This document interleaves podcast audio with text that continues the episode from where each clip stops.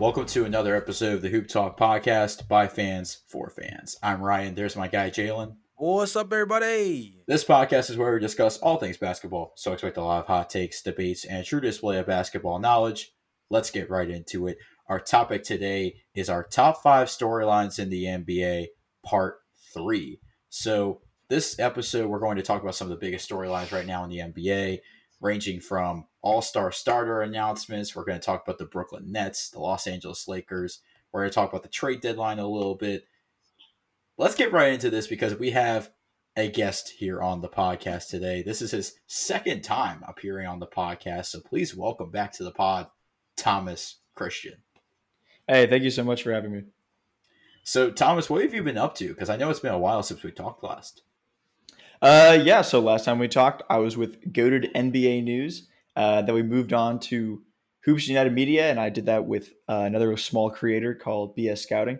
And then we all kind of got offered positions at bellyupsports.com, so we're now writing for the NBA section of that.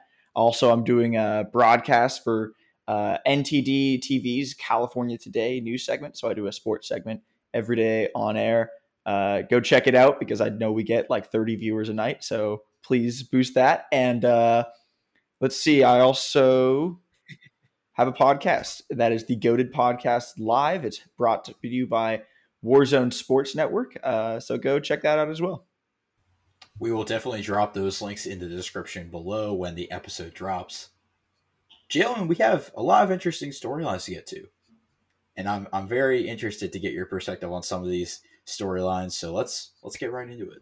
Yeah, man. So me and Ryan had a lot of fun coming up with this listing. Top 5 storylines in the NBA is one of our more favorable topics just because it gives us a chance to really zero in on the things in mainstream media that we don't touch on a week-to-week basis because they get to handle that for us, right? So one of the things that caught our eye, that caught basketball fans across the world's eyes.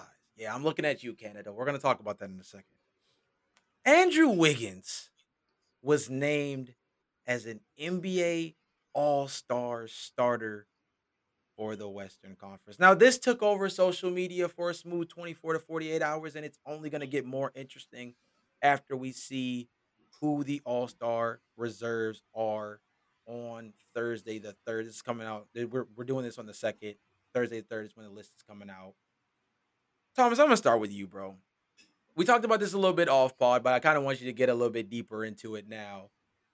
What were your initial thoughts when you saw Andrew Wiggins listed as an all-star starter? And what are your takeaways from, let's just start in the West. What were your takeaways from the all-star starter listing in the West in general? Yeah, I mean, I don't think there's a way to like justify having Andrew Wiggins as an all-star starter or even as an all-star. Like, I think that a lot of people had him as maybe if you're going to vote for Andrew Wiggins, you'll put him at the very bottom of your ballot, right? So then making him all the way into a starter, I think a lot of different forces in the universe aligned in order to make this sort of happen. And then you think about, like, he has the intersection of the Warriors vote, the Canadian vote, and apparently the K-pop vote. Because he got shouted out by some Twitter K-pop star. I mean, I guess that's what it takes to get into the All-Star voting in 2022. Do I think David Stern, Commissioner David Stern, would have allowed that to happen? No. But we are here, and he's a starter, and that's just – I don't know if he's going to play because it just sounded like he was injured just a few moments ago. But this is the reality we're living in, right? Yeah. So Ryan, I'm gonna go to you for a sec because we talked about this like basically after it happened. Like we were in the group chat, we pretty much reacted to this as soon as it happened. But for those who obviously are not included in the group chat, what were your initial thoughts in terms of this whole thing and your thoughts on the Western Conference starters in general? The reason why I keep focusing on the Western Conference is specifically because I feel like that grouping was probably the more difficult group to pick from. Right. If you look over in the East, it felt kind of like a no-brainer across the board. I think the only one, especially as a Bulls fan, you could argue against is maybe Trae Young. I had Zach LaVine, again, Bulls fan, gonna kind of throw that out as being a little pseudo bias, but I could also see why Trae Young got the starting nod. But DeMar DeRozan, with the season he's had and the storylines following him, Joel Embiid, Giannis, Kevin Durant, seemed like a no-brainer. On the West side, I mean, yes, LeBron, yes, Steph, yes, Nikola. Like, I understand it. Even Ja as well. Like, I understand it. But it seemed like the battle in the West was at least a little bit more up for grabs, clearly, considering Andrew Wiggins got a starting spot. So, like, what are your thoughts? What is your thoughts on the West and Andrew Wiggins? This has to be maybe the biggest all-star starting surprise ever, I think. I think this is maybe the biggest all-star starting surprise ever. The big thing with Andrew Wiggins is this. He is a solid contributor on a championship caliber team, and he's been able to play some of his best basketball with the Golden State Warriors.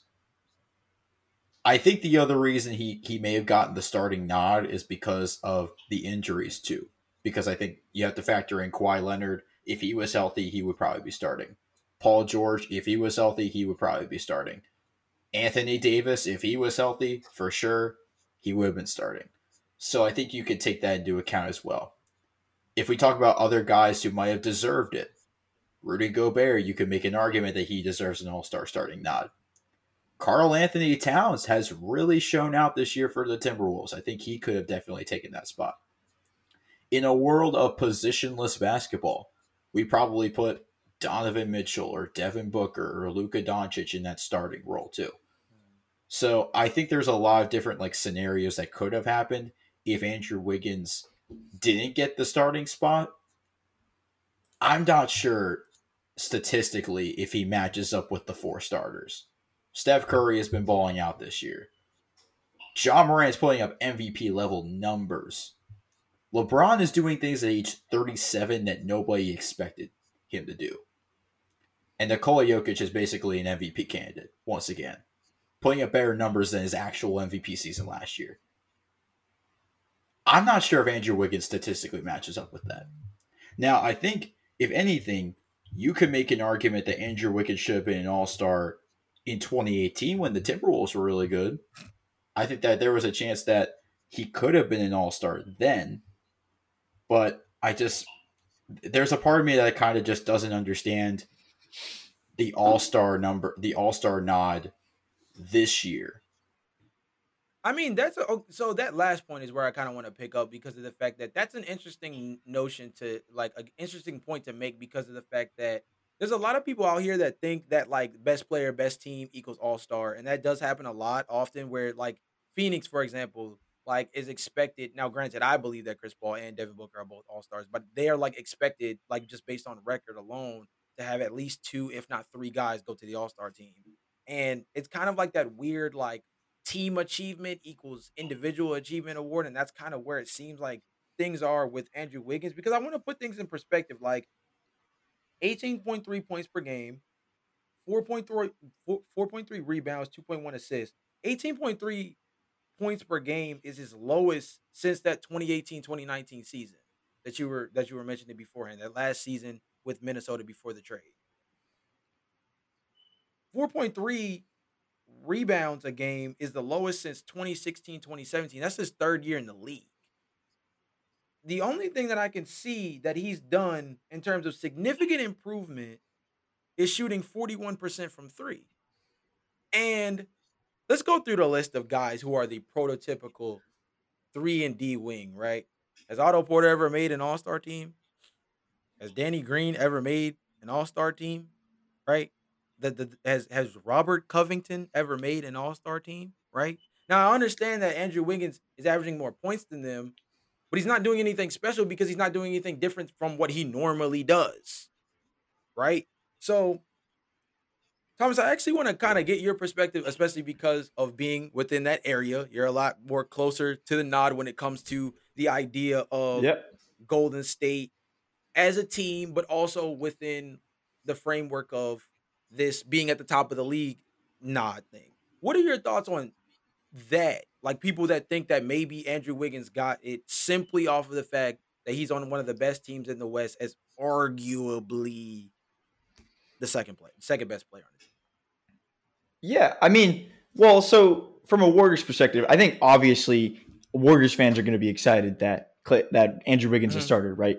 I was out interviewing Warriors fans on Friday. That was just the general, like, because we're fans and, you know, obviously want to see our guy start. He's the starter on the All-Star team while probably being the fourth best player on his own team, right? Because you've got Steph, Klay Thompson, who's probably going to miss the All-Star game, and Draymond Green, who's definitely going to be an All-Star as well. So that's three All-Stars from the Warriors. You've got two starting. Meanwhile, the, you know, far and away top of the league Phoenix Suns have zero All-Star starters and may not even have the three All-Stars that the Warriors are going to have. And I mean, quite frankly, I think that one of the bigger snubs, besides obviously Andrew Wiggins, was Chris Paul not being named a starter. He is, you want to talk about Ja Morant putting up MVP-like numbers.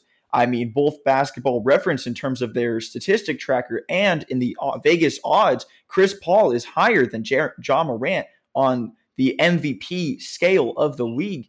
Then, of course, you want to get into Devin Booker, who had, I think, like 36 points last night. DeAndre Ayton and Mikal Bridges all have All-Star cases before you bring up the Andrew Wiggins case. So it's a little bit egregious as a Warriors fan. I have to be okay with it because, I mean, obviously I want to see Andrew Wiggins, perform. But then you also get into the fact where it's like, okay, so if Andrew Wiggins is the fourth best player and he's putting up numbers, you know, how much of these numbers is Andrew Wiggins' talent and Andrew Wiggins carrying this team to new heights? And how much of this is Andrew Wiggins being the fourth wheel or the fourth cog and benefiting from being around Klay Thompson, Steph Curry, and Draymond Green?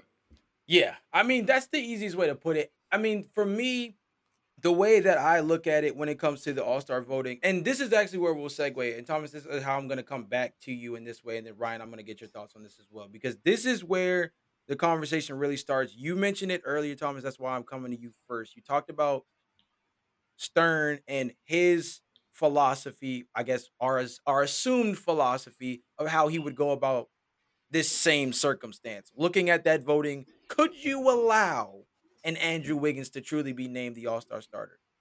What do you think? I feel like the easiest thing everybody says is to eliminate fan voting. And I feel like that's an easy route to go.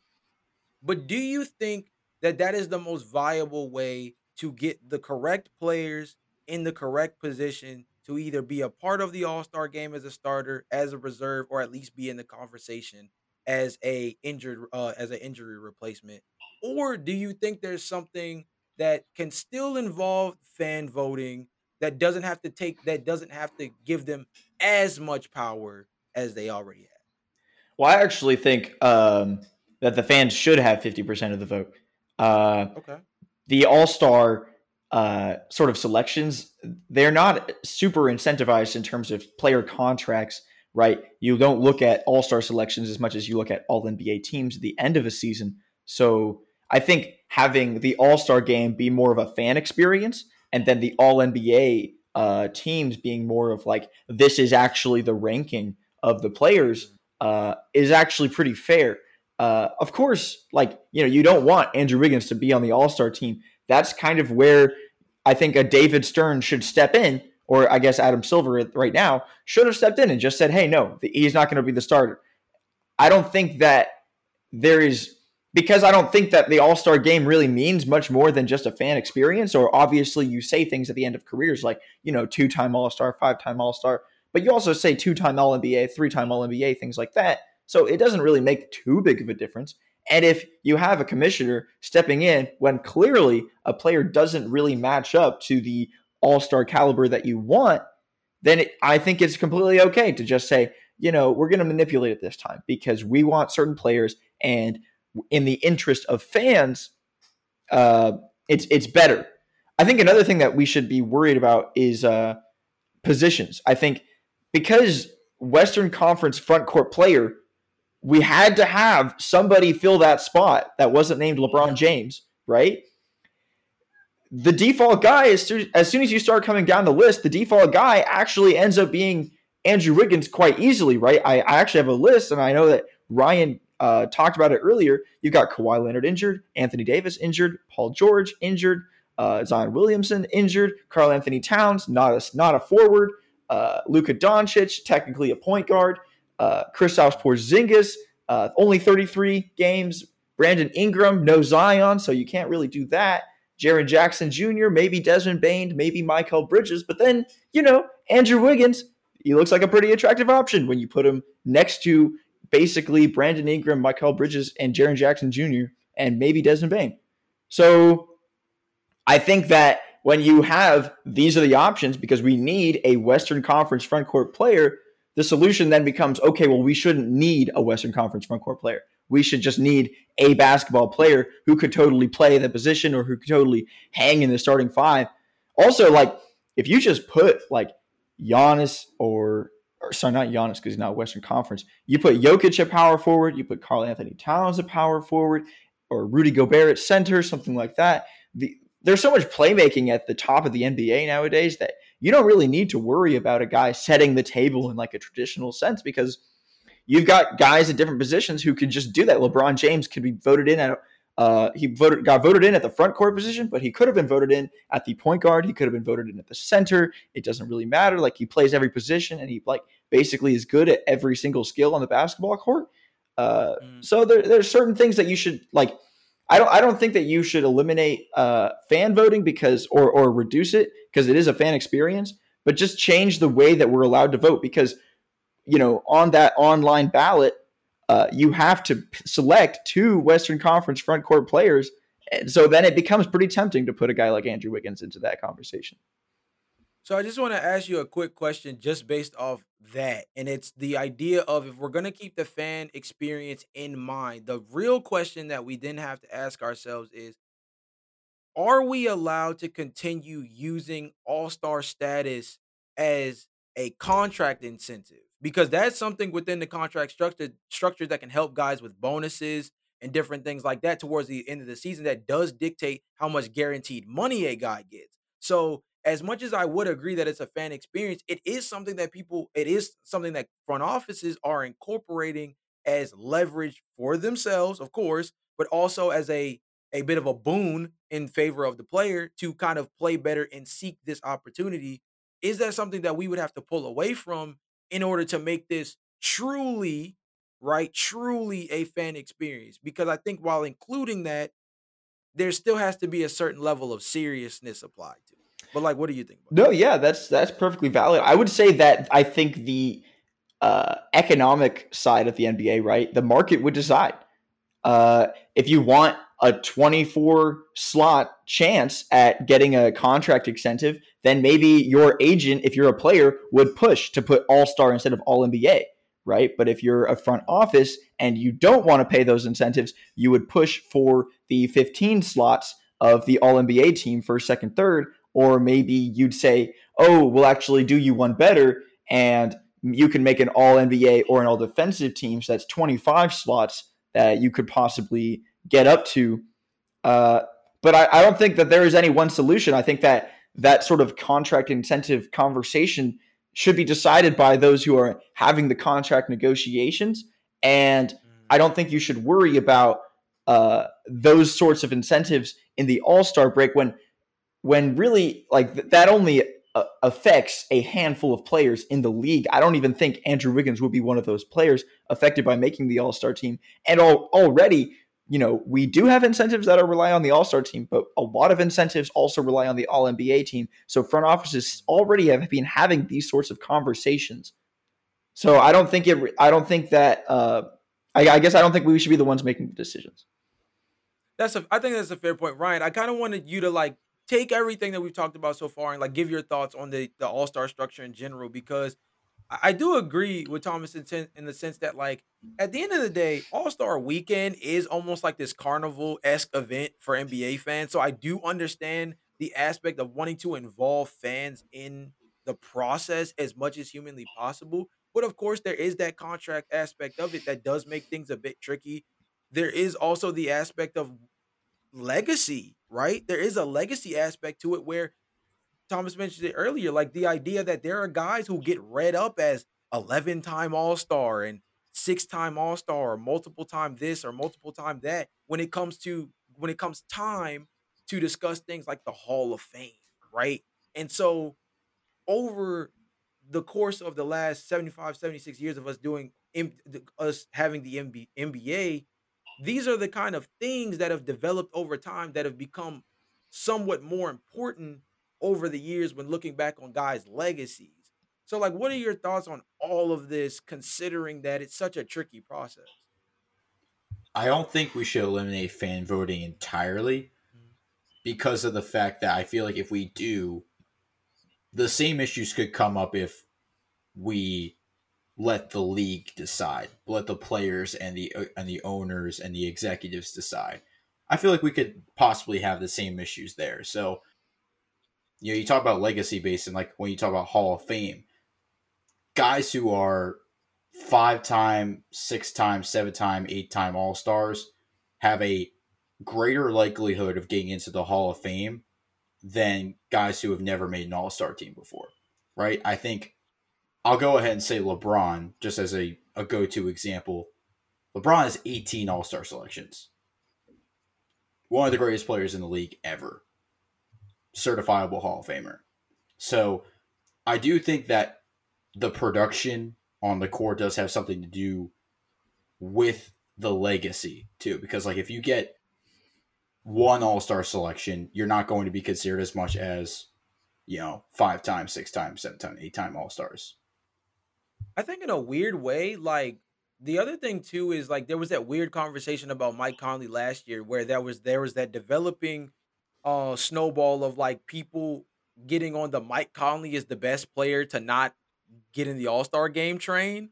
If you guys remember how like that was actually getting kind of ridiculous. Then when he got voted in, I guess, as a injury reserve, that's when things got like kind of jerky and everybody was like, well, I don't know, from a legacy standpoint. So I think one could actually make an argument that never getting an All-Star selection and being that good is almost as intriguing when it talks about legacy than it is to get one and then be thrown in that conversation with all the 5- and 6-time plus guys like you were mentioning before.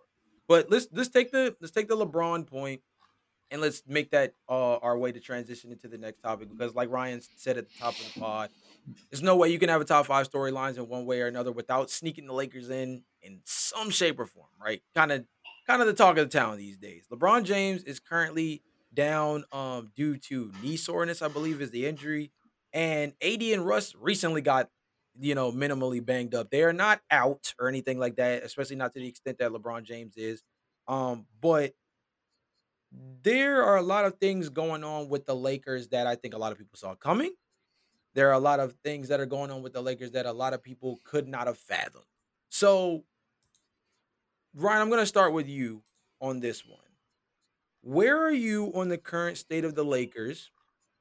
And if you could name one thing viably, of course, right, because I think there's a lot of things the Lakers would love to do, but if there's one thing that the Lakers could do that you would suggest to them to do to help quickly turn things around, what would that thing be? So the current state of the Lakers, this is the team that before the season I said they're a play-in team. They finish anywhere between 7 and 10 with the roster they have currently constructed. They are who I thought they were. They're a play-in team right now. They're 3 games below 500. The team looks like a mess right now. LeBron's injured. Anthony Davis has been on and off the court with injuries. Westbrook being on the team has been a terrible fit, like most of us predicted. And then the supporting cast just hasn't been there. Just hasn't. They have no trade capital.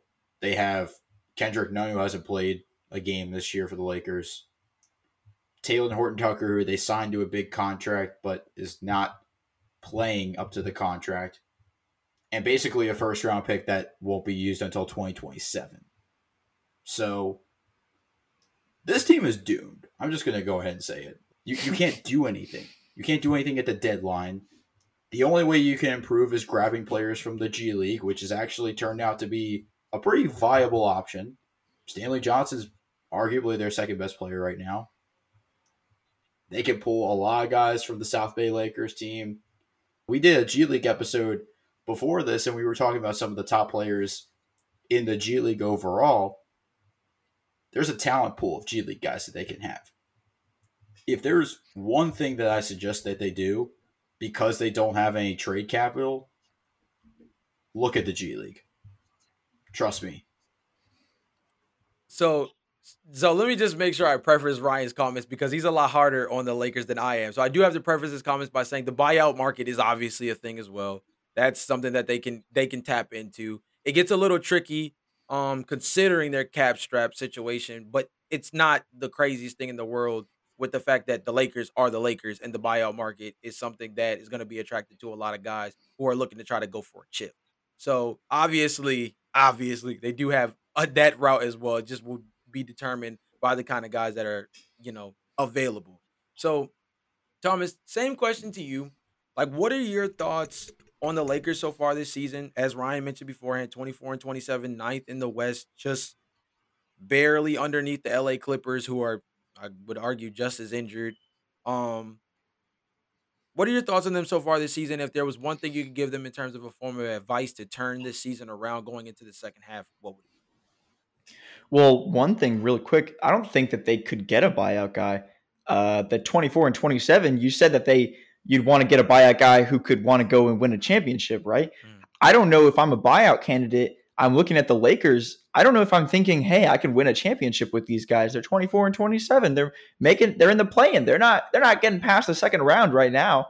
The Lakers situation is that they've got this crapola trade offer that they've been throwing at every single team of Talen Horton-Tucker, an injured Kendrick Nunn, and a 2027 first. So that's $15 million in cap space and a 2027 first. I will say, I think that 2027 first might actually turn out to be a pretty good asset because the state of the Lakers right now, they might be tanking in 2027. They might want to hold on to that first round pick. But in terms of $15 million, so if you can even convince another team that their $15 million player is better than Talen Horton-Tucker and Kendrick Nunn, which I don't know if you really can, $15 million, that gets you, I've got it up in front of me, Lauren Marketin is making 15.6, Derek White's making 15.6, Duncan Robinson, Marcus Morris, Will Barton, Norman Powell, DeJounte Murray, but obviously that's an outlier for the $15 million range. There's not a lot of great sauce, right? There's not a lot of, what piece that is $15 million is actually going to get you anywhere in terms of playoff race? It's just one more like dude. There's nothing they can do for this situation. They're going to have to trade a lot of assets if they want to offload Russell Westbrook because they want to they're going to have to put a lot in that package in order to get any team to bite, even if that's possible. There's just not a lot they can do. They're really just kind of stuck. I mean, the only way that they get rid of Russell Westbrook's contract is if they trade him for John Wall. And John Wall basically has a similar contract. But, what's the likelihood? John Wall hasn't played a game in, this entire season. And I don't know what his plans are in Houston right now. Is he sitting out? Is he ever going to play? Maybe, Jalen, you can kind of give a perspective on this as well because I'm not 100% sure what the plans in Houston are for John Wall. But the only way they get rid of Russell Westbrook is that some team gets that contract. And I don't think anyone's going to want to deal with that contract. And also, are the Lakers even going to buy it out? And like Thomas mentioned, the buyout market is bad for the Lakers. So no one's going to buy out Russell Westbrook's contract. Yeah, just to kind of put it in perspective, first of all, we can't play the sloppy seconds game with Russell Westbrook and John Wall too many times. There's going to come a point where that expiration date is coming soon, and I think, honestly, we've already reached it. Sending Russ back to Houston in exchange for John Wall, who I honestly believe I literally believe John Wall is the exact same player as Russell Westbrook, except Russell Westbrook is pseudo healthier. And even that's kind of a stretch just because they both play such a violent form of basketball. And they're both not really strong three-point shooters, which is exactly what LeBron James needs around him, exactly what Anthony Davis would prefer around him.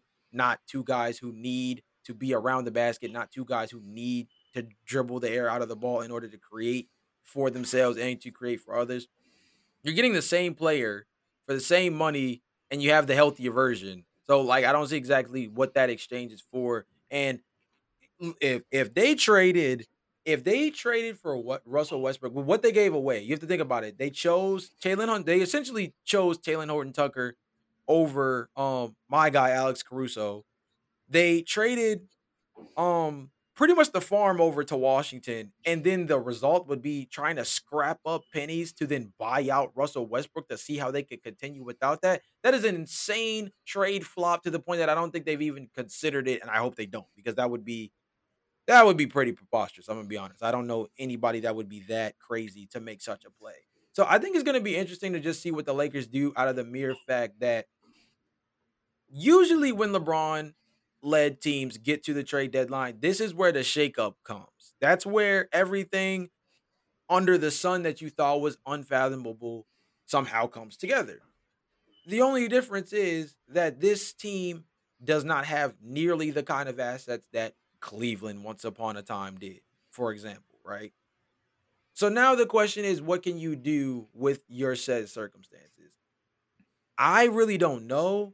I think Thomas made a really great point about the buyout market in terms of how attractive they are too, because right now they almost look like you would be picking them strictly for location, not for competition. And that's an interesting feat too, right? Because we're not used to that being the case for LeBron James led teams either. So I really think that the Lakers are in a really interesting situation. And I really think that they're going to be intriguing to watch, because of the fact that even with all the doubt, I still feel like they're going to find a way to make a move. And that's its own weird concept by itself too. So, well, I don't know if you've been paying attention to these little moves on the margins, because I had a whole rant on this, I think 2 weeks ago, where I was like, watch for these little moves. These like people will get these like little 2-year contracts, and then they'll be traded away into the ether real quick. One of those moves is for the Lakers, right? Stanley Johnson just got a 2-year contract for $1 million and $2 million. Watch for that to just be tacked on to get a little extra something. The only other player that they have under contract for the next 2 years is Austin Reeves, who also makes $1 million in both years. So watch for Austin Reeves and Stanley Johnson to be added to the $15 million. It's a garbage fire, right? Or dumpster fire in terms of an actual trade package, but that's $17 million contracts. So what can you get with $17 million? Just watch for these little moves. They might try and promote a G League player and give him a $2 million contract right away in order to make some sort of a move on the margin or to clear the books. We'll see how that happens. It's going to be exciting, I think.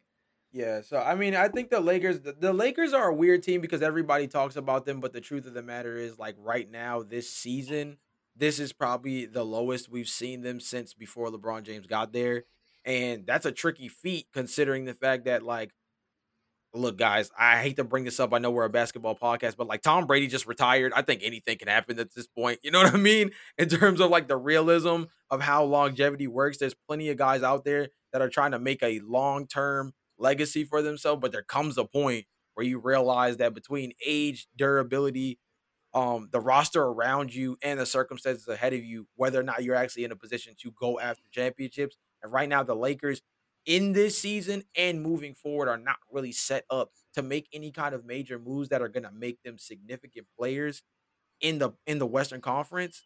And the only reason, I'm gonna tell you the truth, I think the only reason why they're even ninth is because the Trailblazers don't know who they are. Zion's not playing for the Pelicans. The Spurs, I think, are a lot better than their record shows, because they're a tough team to face on any given night. The Thunder and Rockets are, we know what they're doing. You know what I mean? At the end of the day. And then it's the Kings, which, I don't have to get like disrespectful about the Kings, because they do it for themselves. They're very confused about their pathway as well. So they're only ahead of teams that are at a crossroads. I would actually say they're one of the teams in the crossroads, and that's half the reason they're in their circumstances. So I don't know, man. The Lakers are a really interesting squad, but let's talk about another team at a crossroads, and let's go to the Eastern Conference real quick and talk about the Washington Wizards.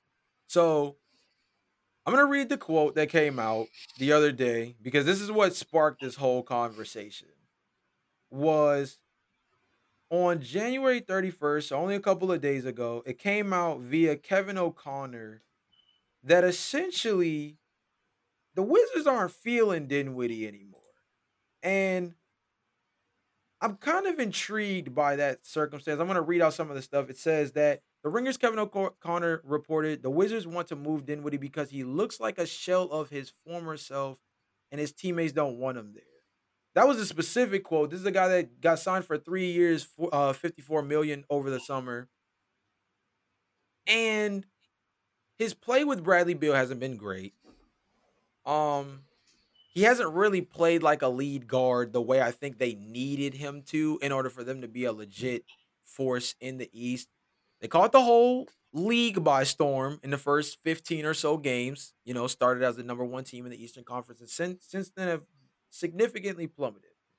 Now, things have only seemed to get worse since then in terms of some of the news around the Wizards, because it was also reported today that Bradley Beal might not necessarily be against the idea of being traded before the trade deadline.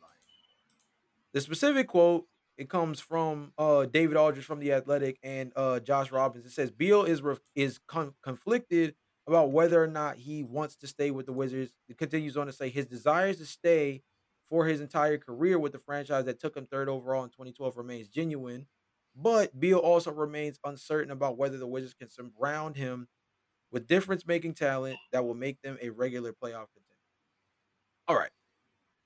So we have to address the elephant in the room. We've tried doing this many a times. Thomas, you are our first pseudo-objective person we've had on for this topic. We've had our friend Ian on, and he's a very he's on the other end of the spectrum. He's been trying to sell Bradley Beal since the beginning. I can't trust him. Shout out Ian, but I can't trust you on this front. So I'm going to talk to Thomas. First of all, thoughts on the Wizards this season. Second of all, do you think it is time? Do you think it is time, as Ryan would say, to pull out the bomb and blow it up? Well, I think it's time. I think it's been time for about 2 years. I mean, Bradley Beal should have been traded. He shouldn't be on this team. You know, just think about sort of the return you can get for a guy like Bradley Beal, what that can do for your franchise, which is the Washington Wizards, which has been historically, you know, you don't have any history in Washington. You don't have any history really at all. So if you just trade Bradley Beal for like, what, 3 first-round picks? Imagine the kind of prize you would get for that. And then you use that to kickstart a rebuild. Why would that not be extremely beneficial for your franchise? I mean, and then you go into all of the different teams that would want him that are really kind of desperate. You could totally start like a bidding war before the trade deadline's over and get something really nice for him. Maybe pinch a few more second-round picks out of it, out of Philly or out of the Blazers or the whatever other team you got at the top of that trade talk. And then you could also acquire a lot of contract filler because you might not have to worry about winning basketball games for the next 2 years while you're rebuilding things on the contract sides. So I don't think it's bad to talk about trading Bradley Beal. I don't think it's bad to trade Bradley Beal in general. You know, you should have done this a while ago, but now that you are, he's probably hurt his trade value a little bit. Now that he's playing a lot worse. He might not even make an All-Star game this year. We'll have to see how that goes, and we're going to find out tomorrow. But his trade value is hurt. He would probably peaked last year, and you gotta get out from under your assets at the right time. They didn't. Now they should cut their losses and still get a good return for their asset, Bradley Beal. Yeah, so, Ryan, we've tried this a couple times. I mentioned this before at the top of the topic. We've tried this conversation a few times, and it's been a toughie because being in the local area is one of those things where you talk about what we have left over, right? John Wall has already been the first domino to fall, and we, of course, tried the Russell Westbrook experiment. It didn't last long. And now this is the idea that the old Bill Belichick phrase is to cut him or move on from him a year too early rather than a year too late, right? And it seems as though we fall into the year too late time frame, especially according to what Thomas was talking about. He actually thinks we were even later than that, according to how soon we probably should have started, which I can't, as much as it hurts my heart, it is hard to argue against. So what are your thoughts? What are your revised thoughts, especially considering, you know, we're a year removed actually a year to the day of recording this, removed from the last time we really strongly had this conversation. And we've seen two different versions of the Wizards this season with the personnel they have. The version of them that kicked off the season very strong in the first 15 to 20 games, and the version of the Wizards that we see now that is at the bottom of the Eastern Conference standings. So if you're looking at the Wizards from earlier in the season, you could make the case that this team was going to finish top four in the East. And I jokingly said to Jalen, take a picture of the standings because all three of his teams would make the playoffs if the season ended today, with the Wizards being the best team in the Eastern Conference.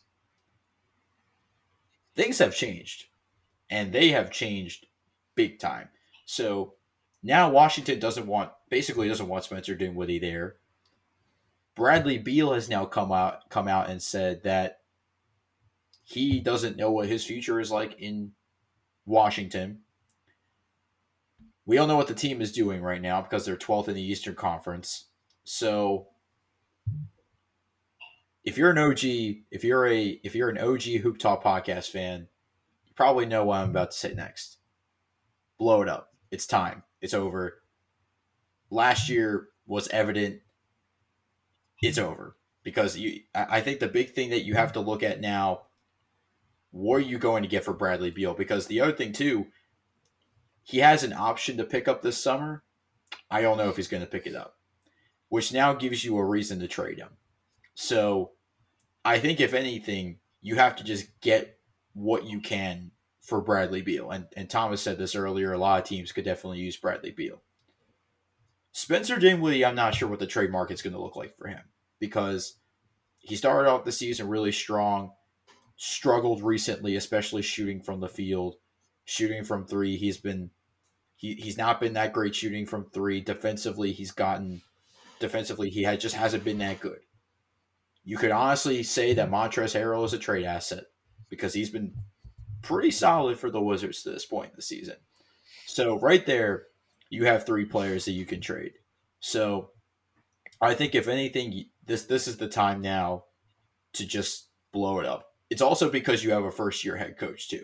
And I think it makes it a lot easier because you can go into next year with Wes Unseld at the helm in his second year with a lot of young players that they can build this franchise around. I think Kyle Kuzma is somebody they can seriously build the franchise around.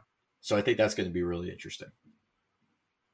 So, Thomas, I want to build off of that by talking about Spencer Dinwiddie. And obviously, you know, the Bradley Beal thing is important. Ryan mentioned it earlier. One more year on his contract, $36 million owed to him. And it's a player option, which is its own thing in terms of factoring whether or not this is the time to do it, because it's essentially make or break to a certain extent. Because if he declines the player option, now you're getting in a little bit of an awkward bidding where you really don't have the chance to win.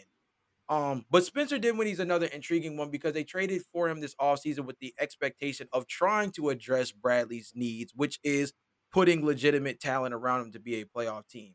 So based on how you feel about this team and how you feel about the players they currently have, when you say rebuild, if you had to give them a 2 to 3 step process in terms of how to handle that, and you can include potential scenarios of trades that you have in mind as well, players you think that they should look at in the trade market. What would that look like for you? Like, I know we're trying to rebuild a lot of teams on the fly, but they only got 8 days, you know? So, I mean, we don't throw out as much help as we can. Well, let's see. So, I think, for one, the Spencer Dinwiddie trade market might be a little barren just because he plays point guard. And a lot of teams have a lot of good point guards, and paying $17 million for a point guard that's been underperforming, and you're going to have him under contract until 2024. So you're basically betting that he is going to be worth $17 million that entire time. I don't know if I'm going to do that, especially, you know, he's a former second round pick. So there's a little bit of a different athletic profile, athletic pedigree in that way. And his game is a little bit less than traditional. He doesn't exactly shoot the three ball, and you want to see more out of him on the defensive end than he has shown this season in order to have value to a team. So if you're a contender, I think you immediately shrink away from Spencer Dinwiddie, and then you get into all of these other, you know, mid-tier teams that pretty much all have point guards right now. If you just want to look at the standings, I mean, yeah, I can't even name a team besides like a tanking team that doesn't have a point guard. And even some of the tanking teams like the Kings or the Thunder, they have guards, right? That's just, this is how it works. Guards are very easy to come by. So to pay a guard $17 million and then, you know, need to get him traded away, I don't know if there's much of a market for that. In terms of like a rebuild process, Spencer Dinwiddie is not their only like contract that is questionable, right? You've got Davis Bertans making $16 million. You've got Kentavious Caldwell-Pope. It's a tradable contract, right? $13 million is a tradable contract, but it's not something that you really want to spend big money on. And then you go into all of your rookies or your young players, Rui Hachimura, Denny Avdija, Corey Kispert. I have no idea what those three players are. I have no idea what they're going to be in the next 5 years. I don't even know if they're going to be in the NBA in the next 5 years because they just don't. We have not seen enough out of them that makes me think, at least, that I'm confident in investing in them and investing in their future. And then you go down the rest of the roster and it's a bunch of no-names, right? So your only like really core asset that is not an asset you want to build around necessarily, but an asset that you could look at in terms of maybe this could be pieces of a foundation, and on my end would be Kyle Kuzma, because you have him under the contract for the next 3 years, and then maybe Montrezl Harrell, but you've only got him on a 1 year contract, so I don't really know what you're doing with that. The problem with the Wizards in general has been just their entire overall team construction is so random. They got like a defensive center, they've got a center who can shoot, and they've got a center who can play offense, and they've got like, you know, two guards that you want playing defense and then two guards that you want playing offense. And you've also got Spencer Dinwiddie and Bradley Beal who can't play together. It's just like, it's probably hell for their head coach, quite frankly, but it's just, what do you do from this team? It's not a cohesive unit at all. And so maybe just, you know, taking a step forward and stabilizing the roster is really the first step you want to take. And then from there, we'll just see who's left on the team after that.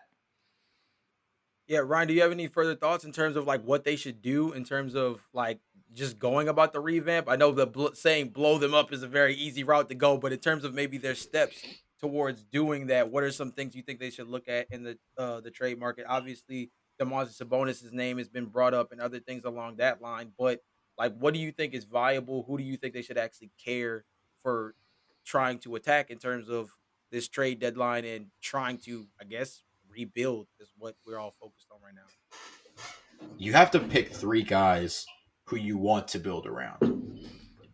I actually want to swing this question to you, Jalen, because personally, I think Kyle Kuzma is a guy that I think they should build around. Denny Avdija, absolutely, they should build around him. I'm having some trouble deciding who the third guy could be. I think it could be Daniel Gafford. Thomas Bryant could be him when he's healthy. But like, I'll swing this question to both of you guys. Who are three players that you would want the Wizards to build around? And Thomas, I'll start with you first. Yeah, well, Kyle Kuzma, you bring up a good point in terms of Kyle Kuzma. And I think, yeah, I definitely did overlook the Daniel Gafford. I forgot that he was until 2026, at least, it looks like, under contract. In terms of a third player, you know, I think that the one advantage that the Wizards do have is that they are the closest to all of their young talent, so they can evaluate them the best. And then it comes down to, okay, how strong is your evaluation process? What do you value in your team going forward? I think one of Roy Ajimuri, Denny Avdija would be good, but I don't really see either of them having super high ceilings. So then it's like, what's that core piece that is, you know, I think if you were to ask this question 2 years ago, that core piece would be Bradley Beal, right? But they haven't been able to build around him at all so far. So, I mean, that's why it's so easy to say, blow it up, just blow it up, cut your losses, get some building blocks for the next 5 years and see what you can build in that time. Jalen? I mean, yeah, I mean, okay. So the way I view it, because I think that's an important question, Ryan, and you really stumped me with that one because I think that's important to the point that with 8 days, again, I have to keep harping on this. With 8 days from the day we're recording this, that's something they need to identify if they're going to pull such a trigger. I think Denny is important because of the fact that I think in a maximized role, they tried so hard to turn him into like a three-point shooting wing when literally coming out of the draft, that was his most notable weakness. His most notable weakness was being a three-point shooter, handling the ball, being a pace and space player, being somebody who could facilitate. The defense has come along, something I think they probably didn't anticipate to happen as quickly as it did. I think that is a really high upside for them, is that he's actually developed on that side of the floor and takes pride on the defensive end too, right? Every Wizard fan knows that when Denny throws the X up, that means he's in his zone, essentially. And I think that's important that he's developed that, but trying to force him into a role that he does not fit comfortably, I think that has been probably one of the biggest struggles for him developmental-wise. If they go into a rebuild, they might be able to find that talent in him that honestly wasn't so hidden. It's just been based off personnel he hasn't been able to express. I agree with Daniel Gafford, too.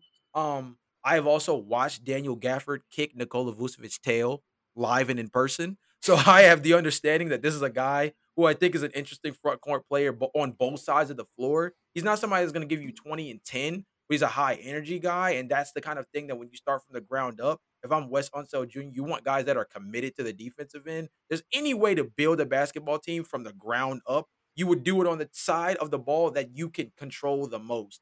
And defense is high energy, high effort, right? So that's one of those things where I think those two guys fit really well.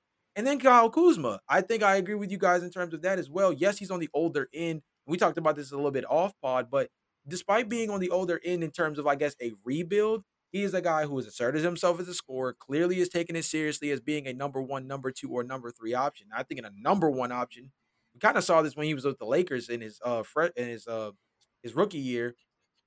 He takes that challenge very well. He takes it on the chin, and he actually is embracive of it. And for him to be in the situation where he could be that guy on a regular night, I mean, he has more double-doubles than a handful of all-stars this season in terms of his statistical output on a night-to-night basis. And, again, another guy who is committed on the defensive end this year in ways that I think Wes Unseld Jr. will be able to appreciate, embrace, and be able to lean on a guy like that to be somewhat of a locker room figure. Now, that's a little tricky, right? But when you talk about starting a franchise from the beginning, I really do still think he's an interesting piece for that too. So those would be my three. I got to go with you guys in the long run on that one, that those three guys are, you know, pretty peak in terms of the roster they have, what they have at their disposal. And I don't want to play like 2K GM because I know, like, with the idea of trying to make up trade scenarios 8 days from the trade deadline, it's likely. I mean, there's definitely a lot of new scenarios, but focusing on the team itself, right? You have Bradley Beal, expiring contract, could possibly pick up the option in the summer. Montrezl Harrell's on a 1-year deal. Looks like you're trying to get rid of Spencer Dinwiddie. I could honestly see a trade that sends Bradley Beal to Philadelphia, Spencer Dinwiddie to Indiana. And I think Montrezl Harrell could also find himself in Philadelphia. I have a weird feeling that Domantas Sabonis also somehow gets thrown into this deal where he could go to a different team. Maybe there's a fourth team that they could consider. I'm just interested because I know that there, you know, the idea of, you know, putting all these stars into one package just seems, into one trade package, it seems kind of crazy. But I think fit-wise, you put Bradley Beal on the Sixers, you give Joel Embiid another scoring option. Montrezl Harrell with the 76ers may or may not give you a reason to dump Tobias Harris's contract off as well. So I don't know. Like I'm playing 2K GM a little bit and like just finagling a lot of trades, but. Is that a scenario that you think makes sense, Jalen? And I'll also swing it to Thomas as well. I mean, that's tricky just out of the fact that we know other stuff is included in that. We also know that from the trade deadline standpoint, I mean, everybody is going to be clamoring while also everybody not really having money unless your name is like the Knicks, for example, right? Or if you're like everybody's trying to get in a trade that involves Oklahoma City to dump contracts off to make money work. So obviously it's going to get a little bit complicated. DeMontis ending up somewhere like the Wizards would be intriguing. just out of the fact that like it would finally give him that opportunity to kind of just play his game in a way without having, I don't know. The thing about that is I feel like if you grab DeMontis, it makes things tricky with the fact that like I think Miles Turner fits better next to him playstyle wise than Daniel Gafford does. And so now do you picking up a guy like DeMontis, does that actually reduce his overall value because now you're kind of messing with his role in comparison to what Miles Turner maybe provides next to him, albeit people don't believe they can play together and all that stuff. So I don't know. I think that's kind of weird, but I feel you. Well, there's that. I actually kind of considered Domantas Sabonis already to be like a, you know, he's listed as a 4. I really think of him more as a 4.5, or he should be playing the 5. He's not super fast in terms of where, like, positionally, if he's at a 4, he's at a disadvantage in terms of his skill set. So maybe you just want to bring him into Washington, see what he can do as a 5. Also, at least you're getting an asset back for Bradley Beal versus letting him walk or getting into some stranglehold position where you're forced to trade him for a less than average package. So if you're getting Sabonis, I really like that trade deal actually, because then you can start to get some pieces from Philadelphia, start to get some pieces from Indiana. They've both got, you know, actual tangible assets. I don't know if Daryl Morey's willing to part with some of those assets on the Philadelphia side, but we could actually see some real movement for Bradley Beal. And obviously I think there would need to be a third team involved. If that team is Indiana, you know, I think I could see all three teams walking out of that trade with a win. So yeah, I think that's going to be interesting because I'm not sure how it will happen. But I think in 8 days, there's a possibility it could happen because I think the Wizards have assets. The Pacers for sure have assets with Miles Turner and Domantas Sabonis. Depends which one of them actually gets moved. And then Philadelphia, I definitely think are going to be buyers at the market because I think that this is one of the last chances, I think, for Joel Embiid in this championship window for him to get a championship in Philadelphia. So I think it's really interesting. But Jalen, let's talk about the James Harden rumors because those are interesting as well.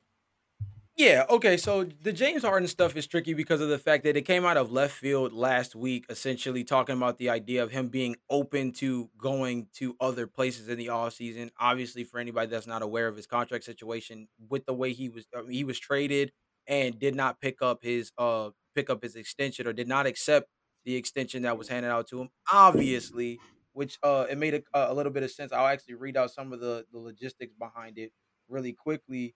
One of the bigger things was that with him going into this offseason, he kind of is open to other options, whether that means going somewhere else or the idea of coming back to Brooklyn. He did make that clear. But when it comes to the circumstance, I'll read it out. It says the Nets did put a 3-year, $161 million max contract extension on the table this offseason. However, after this season, Harden can opt into a $47.4 million contract for next year, then sign a 4-year extension off that worth an estimated $223 million. So obviously my dude was looking for a pay raise. Anybody who's good with the finances knows that you're getting about, like a smooth 60 million bump. I think I'll be patient. It says in the final year of his contract, Harden would become the first player in NBA history to make more than 60 million in a salary season. Also a very good incentive as well, obviously. So something else to factor in that comes up later on in this article that I was pulling this stuff from was Harden also would take a pay cut to jump to Philadelphia. This is talking about the idea of the Philadelphia 76ers wanting to make a trade for him that would involve Tobias Harris and Ben Simmons. It says to jump to Philadelphia in a pure sign and trade where he would get $200 million over 4 years, about $23 million less than staying in Brooklyn. However, when we're talking about that much money, either way, a preferred working environment may well be worth more than $23 million to Harden.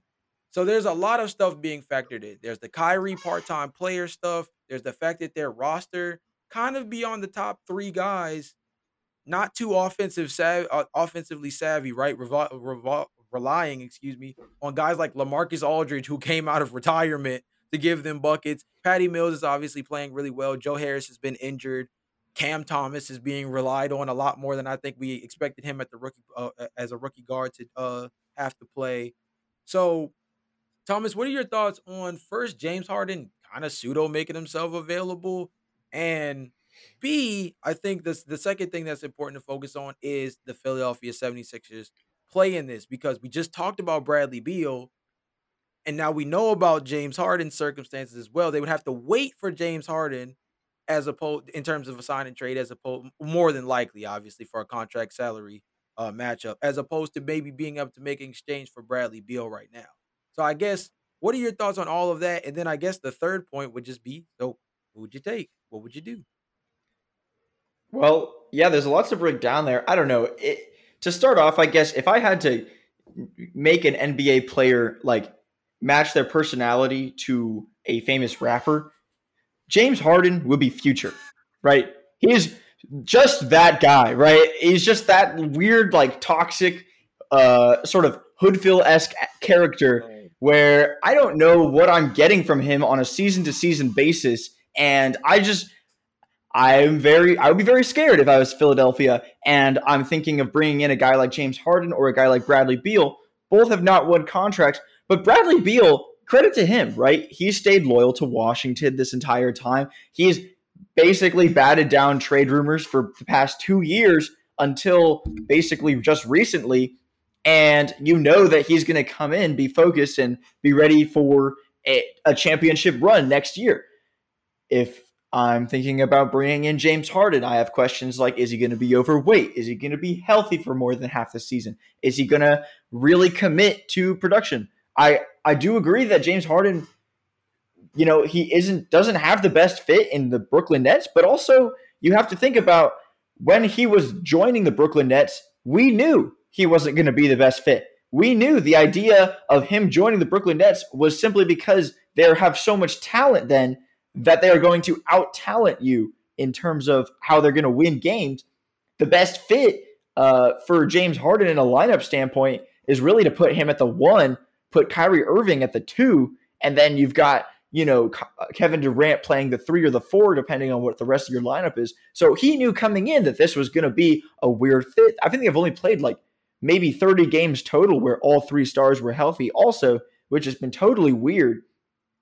So I don't know. What do you want from a guy like James Harden that you wouldn't also be getting from a guy like Bradley Beal? And then what makes you feel more safe, right? When you're trading for Bradley Beal or James Harden, are you feeling safe trading for a guy like James Harden? Or would you much rather just bring in Bradley Beal, knowing that production-wise, quite similar, and also in terms of effects on the dynamics of a basketball court, right? Spacing the defense and things like that. I know Bradley Beal brings a lot of those same things to the table as a guy like James Harden. I think that's a fair point to factor in, is the consistency. I do wonder whether or not, if James Harden is in his preferred destination, if his engagement and commitment will develop and increase based on that situation, right? We saw fat James Harden in Houston and we knew he wasn't intrigued with it. But as soon as he ended up in Brooklyn, the fat suit came off and everybody was wondering where it went. And now it kind of seems like in a pseudo way, he hasn't really disengaged himself, you know, in such a drastic manner, right? Such an obvious manner, but you can clearly tell that there's discomfort there. And I can't necessarily blame him, considering all the situations surrounding their team. When you factor in pretty much the fact that he was trying to step away from being a one-man band with Houston, and with KD going down and with Kyrie not being available on a consistent basis, it almost is a redo. It almost is a rerun of sorts with Harden in this current situation. Ryan, where do you stand on it, bro, in terms of the whole thing? Like, I mean, I kind of agree with the idea that Bradley Beal is an asset for the Philadelphia 76ers, might even be a little bit better. I know talent-wise, obviously, the name James Harden fits better. I understand that the idea of a James Harden, Joel Embiid pick and roll sounds devastating, and I do agree with that point as well. But long term, right, this is a guy that you end up doing a sign and trade for. So this is a guy you're going to end up not only picking up, where you have to send over another all-star and potential assets to a team that is also a Eastern Conference rival to you. We do have to factor that in.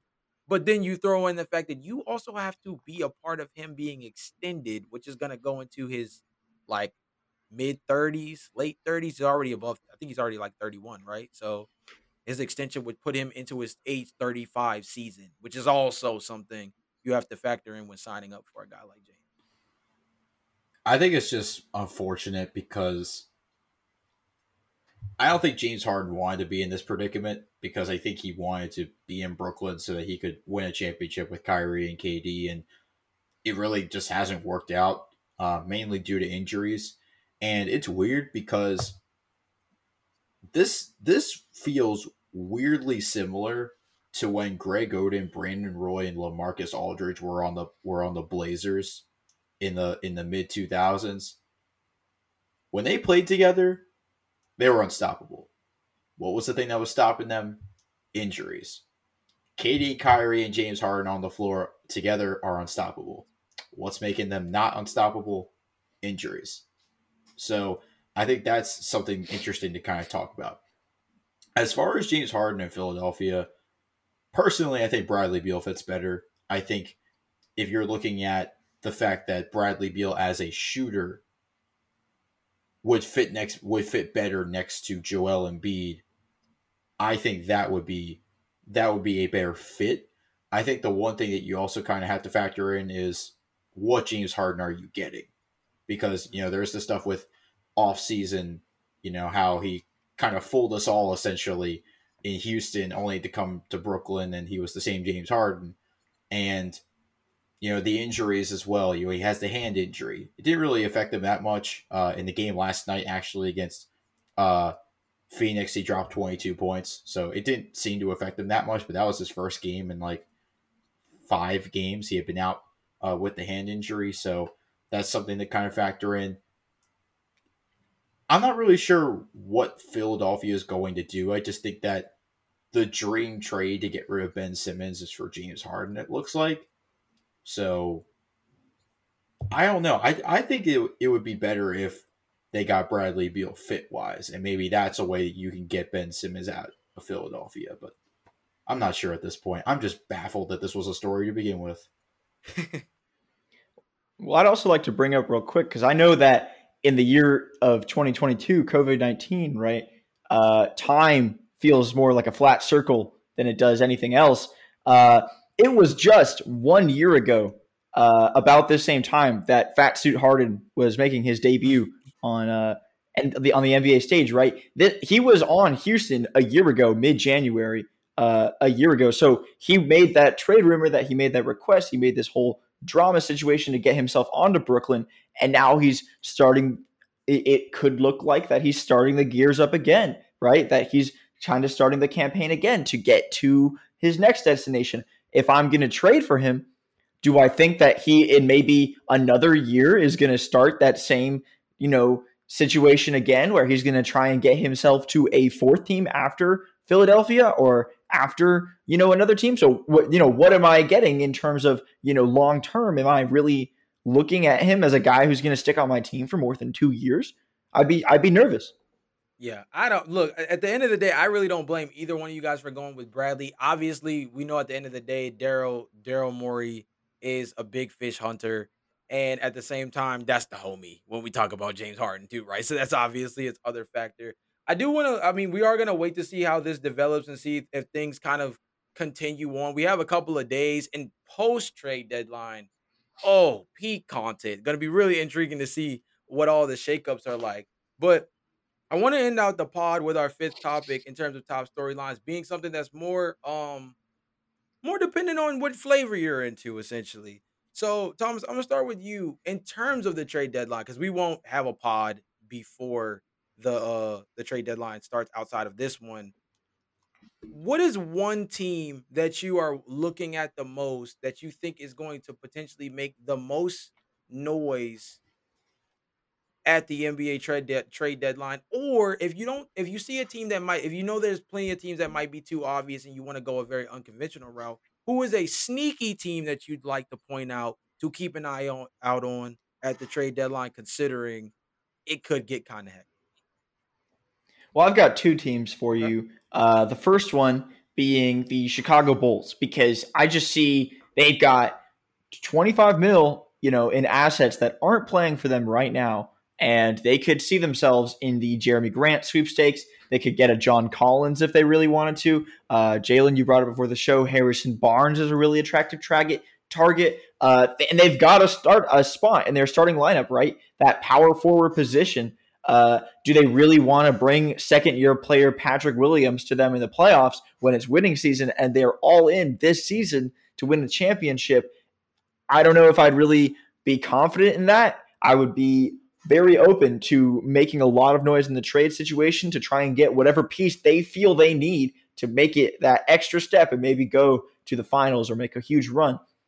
The other team that I think is going to make a lot of noise, and maybe it's a lot of empty noise, maybe they're just going to be screaming into the void, is the Lakers. Okay. Because I just see them making a few more little moves, or maybe they're going to sign a G League player and give him some sort of money in order to make him a trade asset. They're going to do something. They might even try and sign Mac McClung to a 2-year deal or something like that. You have no idea what they're going to do. But LeBron is desperate. He might retire at the end of the season. We don't know yet.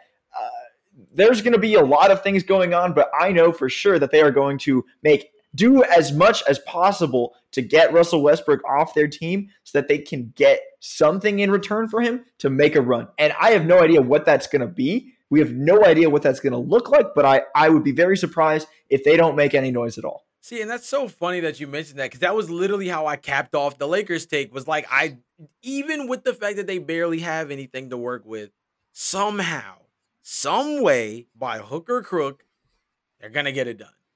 And that's insane. Like that's the crazy part. Like, they are the biggest wild card in the NBA out of nothing but sheer faith. Right? There's nothing on the court that is, see, like when I think of logistical, like realistic is probably the better word for me to use. Realistic dark horses within the NBA structure, right? Talk about the Bulls, who are at the top of the East right now, somebody who could be extremely dangerous, especially with one more move. Talk about Memphis, who's extremely dangerous, has significant depth, and has guys who are developing very quickly. Ja Morant's on year 3 now, right? And we're talking about guys like Desmond Bain in year 2 that are developing as ball handlers. Jaren Jackson Jr. has been healthy all season, and they are one trade away from maybe being in the mix as well as somebody that will be a major player come postseason time. Dallas, I don't know if Jason Kidd put something in the water to make the defense this good, but apparently through 50-plus games, it's been solid, right? Luka Doncic hasn't been the MVP candidate we thought he was going to be coming into the year, but we can't sleep on his production. Jalen Brunson's been really good, so on and so forth. Those are traditionally what I would view as a wild card in this or a dark horse. Somehow the Lakers are a dark horse out of the mere fact that they have LeBron James and blind faith. And we're all a part of it. So I want to go back to something that Thomas said earlier when talking about Andrew Wiggins. We might have simulation time. It might just be simulation time. You know what I mean? We might just have to, we might just see what manifestation gets done in the NBA. But Ryan, what is a team, who is a team, or what are some teams, either on a mainstream level in terms of ones that you think are going to make a lot of noise, or some sneaky teams that you think can make a move or two that can make them extremely dangerous? Jalen, I think this is the trade deadline where we finally figure out what the Sacramento Kings are going to do, because I have 4 players that may or may not determine the future of where this team goes. De'Aaron Fox, Tyrese Haliburton, Marvin Bagley III, and Buddy Hield. I think if they trade De'Aaron Fox or Tyrese Haliburton, it will definitely open up more minutes for Davion Mitchell. Buddy Hield has been on the trade block for what feels like 4 years now. And Marvin Bagley just recently, earlier in the season, should I say, requested a trade out of Sacramento. So I think it just depends what the future is going to look like. Are they in the Ben Simmons sweepstakes? Of course they are. It seems like every team is. But It's just a matter of what they're going to do because they have assets. They have the players that can make an impact on different teams. De'Aaron Fox isn't having the best year right now, but you look at years past, he is a great scorer, and he's a really fast player. He works on a fast-paced offense at his best. Buddy Hield is a pretty consistent three-point shooter. We may or may not have seen the best of Marvin Bagley yet. And Tyrese Haliburton, second, third option on a championship caliber team. That sounds pretty good as well. So I'm just interested to see what they're going to do. I pray that you're right. That's the best way I can phrase it. I pray that you are right because I think that Sacramento needs a shakeup that is like through the roof. For a team that has been out of the playoff mix for this long, De'Aaron Fox seems a bit disengaged on both sides of the floor. Tyrese Haliburton has been really good when De'Aaron's been out. I think that's something they should take into consideration as well. And, you know, Thomas, actually, I want to get your thoughts on this because we brought this up on a past pod, and I think it's important when talking about trading De'Aaron Fox specifically because I think a Sacramento Kings fan might punch through you when you say something like that coming this close to the trade deadline. But I think there's something to factor in that I want to get your thoughts on. When they traded when they picked up Tyrese Haliburton and then went into another draft and picked up Davion Mitchell. My thought process on it is that, or my belief is that they actually hurt themselves more than helped themselves. My thought on that is because although they tried to create a defensive-minded philosophy around this team, they tried to essentially do it around one player that is coming in and isn't like a world beater in terms of being able to do it on both sides of the floor, which means you can only assert yourself but so much. And number two, it's at the guard position, which is pretty backed up, especially considering they chose not to trade Buddy Hield. So I think that they actually hurt themselves because now they've essentially put De'Aaron Fox in a lesser and lesser role by giving these guys more and more opportunity. So what are your thoughts on the idea of trading a guy like De'Aaron Fox when you look at the construct of their roster? And do you think it's more about them needing to build around him or more so them needing to move off of him and look elsewhere?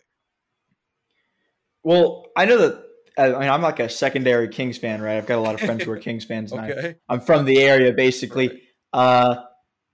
They made a really big deal at the beginning of the season, like the Kings franchise, their whole PR side of things, that this was the year, right, that they were going to break that streak and that they were going to make the playoffs.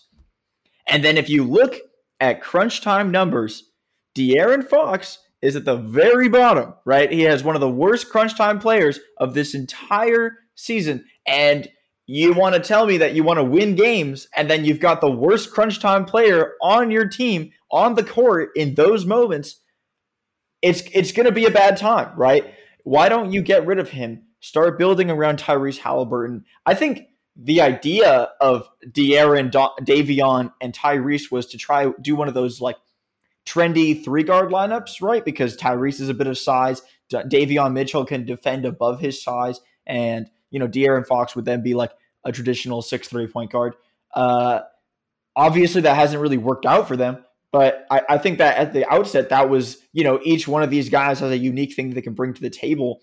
But now the odd one out is De'Aaron Fox. Their team needs to get a lot younger because they're going to need to rebuild and actually rebuild for 2 to 3, 4 years before they are going to have any shot at playoff relevancy. If they're only going to go for the playoffs, then the conversation's a little bit different, right? If they only want to be an 8th seed, their entire franchise goal is to be an 8th seed, which is what I think it really is right now, right? There's a disconnect between, you know, what you should do as a healthy organization and do as an organization that wants to put sell tickets and put butts in seats, right? So if you're from Sacramento Kings franchise perspective and you just want to sell tickets, you might really just think about being a 6th, 7th seed and keeping De'Aaron Fox and just trying to sell tickets on the Tyrese Haliburton hype, which, you know, that could be something they want to do. Mm. But if you want to be serious and win championships, I think Tyrese Haliburton has shown enough that, yeah, you said it, 2nd or 3rd on an option on a championship team. That's a real possibility for his future. I think Davion Mitchell, if you watch him, he came into the league is supposed to be this defensive guard. Obviously, rookies are it's going to be hard for rookies to defend in their first year. So I think you have to wait and see and give it a lot of time in order to watch him develop for that aspect. And then you've got a lot of other great pieces that could be good trade chips. So set up for your future. Don't set up for now. But we'll have to see with the Kings because their roster could be in one place, but their minds could be in a completely different. And we'll just have to wait and see what the pulse is. I know that, I mean, I've heard reports out of Sacramento that their general manager, Monty McNair, has to pitch every idea that he has to the ownership level and to the front office. He has to get the green light for everything. Imagine trying to run your team and be the general manager of your team and having to do that and having to convince your ownership where you're the one being paid to know basketball. They aren't. They're paying you to know basketball, yet you have to convince them on every single move. So a lot of these moves, right, Marvin Bagley over Luka Doncic, that could have been made by the ownership, right? That might not be on the Kings franchise. There's a lot of toxic front office things at work, so we'll just have to see and wait and see in terms of where the pulse actually is. But I wouldn't be surprised if they just sputter around for a few more years because I don't really see how you resolve any sort of tension in that or into that organization without some really drastic move or some like NBA executive or some like. Yeah, commissioner basically like stepping in and running the team for them for a little while. There has to be something huge like that in order to solve the situation in Sacramento. It goes really deep, in my opinion. I think that's a great point. They're like kind of like focusing on the idea that there's almost divine intervention needed at this point when you talk about this team. I mean, just to kind of finish up on them real quick before I give my team and we get out of here, like just my thoughts on them are that they have the assets. They even have the team construct. But their front office has to make a choice on who they want to be. Thomas, you said it a lot about the idea of them being a team in one headspace, but a front office in another. And I think that that's one of those disconnects that I think any team cannot overcome. And until they figure that out, they can do whatever they want at the trade deadline. It's not really going to matter. That's my overall thoughts on the Kings. My sneaky team to watch at the trade deadline is Minnesota. Minnesota is sniffing in the playoffs right now in the 8th seed. And this is the best start that they've had in a while. And they've got guys like Malik Beasley. They've got guys like Patrick Beverley that they are already open to shopping. Obviously, Anthony Edwards has come around pretty well. I think Karl-Anthony Towns deserves an all-star spot with the way he's been playing this year too. So they've been pretty solid across the board. They've also been really good on defense, which I think a lot of people wouldn't have been too high on, or I don't think a lot of people were too keen on coming into the year. It'll be interesting to see what they do, see if they can get some more guys that can lock up on the perimeter. I think the other thing would just be get somebody else who can really spell minutes whenever Karl-Anthony Towns comes off the floor. I feel like they got the guard spots pretty figured out. But between the 3, 4, and the 5, I think you could always kind of upgrade at those spots. How drastic of an upgrade? Maybe nothing significant, but I think to a certain extent, you know, guys who might be able to fit what they're trying to do, add more strength and length to their team, as well as buy some more minutes, like I said, for Karl when he's on the bench. I think that'll be huge. And they've got the assets, I think, for it too. Well, that's it, fellas. I mean, that's a vibe, right? I mean, we got 8 days. I got to keep saying it because it's so important. It's one of our big holidays in the NBA is the NBA trade deadline. It is around the corner. It's going to be so intriguing to see what happens with it because there's a chance that a lot of the teams that we're looking at right now are not going to look the exact same in a couple of days. But with that, Ryan, you know what, man? You know what, Thomas?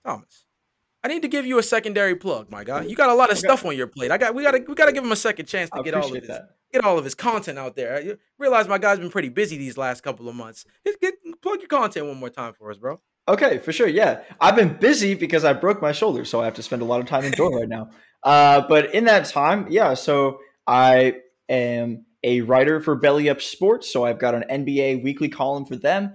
Go check out all the good work at bellyupsports.com because they've got some great stuff coming out. NBA, NFL, hockey, Major League Baseball, they do it all, and I do NBA. So Then I've also got NTD news. So I'm going to do a California Today's news segment. So if you want to look at some hardcore news or some local news to the California area, if you're from California, then go ahead and check that out as well. You get some regular news, maybe some educational things. You want to know what's going on in the world. And then you get me as a reward because I'm at the event. And then, of course, I do the Goated podcast. So if you want to go check me out, my Twitter is @ThomasGoatNBA. I stream on Twitter and I stream through Warzone Sports YouTube channel and their Twitch stream. So we do that every Friday. I'm live at 3:05 Pacific time. If you're on the East Coast, that's about 6 p.m. And then on Mondays, I edit the podcast. So if you don't want to listen to the live version, you can catch that on Mondays. It comes out edited. Without all of the annoying comments or technical difficulties as well. So that's all good. And we have guests on that weekly. So yeah, that would be everything that you want to find me at. It would be at ThomasGoatNBA on Twitter. So go give me a follow and then check out all my stuff that's linked in my bio. Yes, sir. Of course. Of course. And like we said at the top of the pod, all that stuff will be linked in the description as well to include. Check out the homie Thomas, bro. He's doing a little bit of everything. You heard it. You heard it yourself. He's doing a little bit of, he's dabbling in a lot of spaces right now. He's getting his army back together too. So that's always a good trajectory. But Ryan, we are done, bro. That's our trade deadline preview, bro. Like, feels good, doesn't it? Oh man, get us up out of here, bro. Did excellent today. We want to thank our guest Thomas Christian for coming back on the pod and talking some hoops with us. Definitely more than welcome. If you want to come back, we'll definitely do this again sometime down the road. Transitioning to our question of the day for our fans, who is one team that you think will make the most noise at the trade deadline? This has been a great episode today on the Hoop Talk podcast. Of course, make sure when you subscribe to us on Apple, you rate our podcast 5 stars and subscribe to us wherever you get your podcast. We will see you guys next episode. Peace!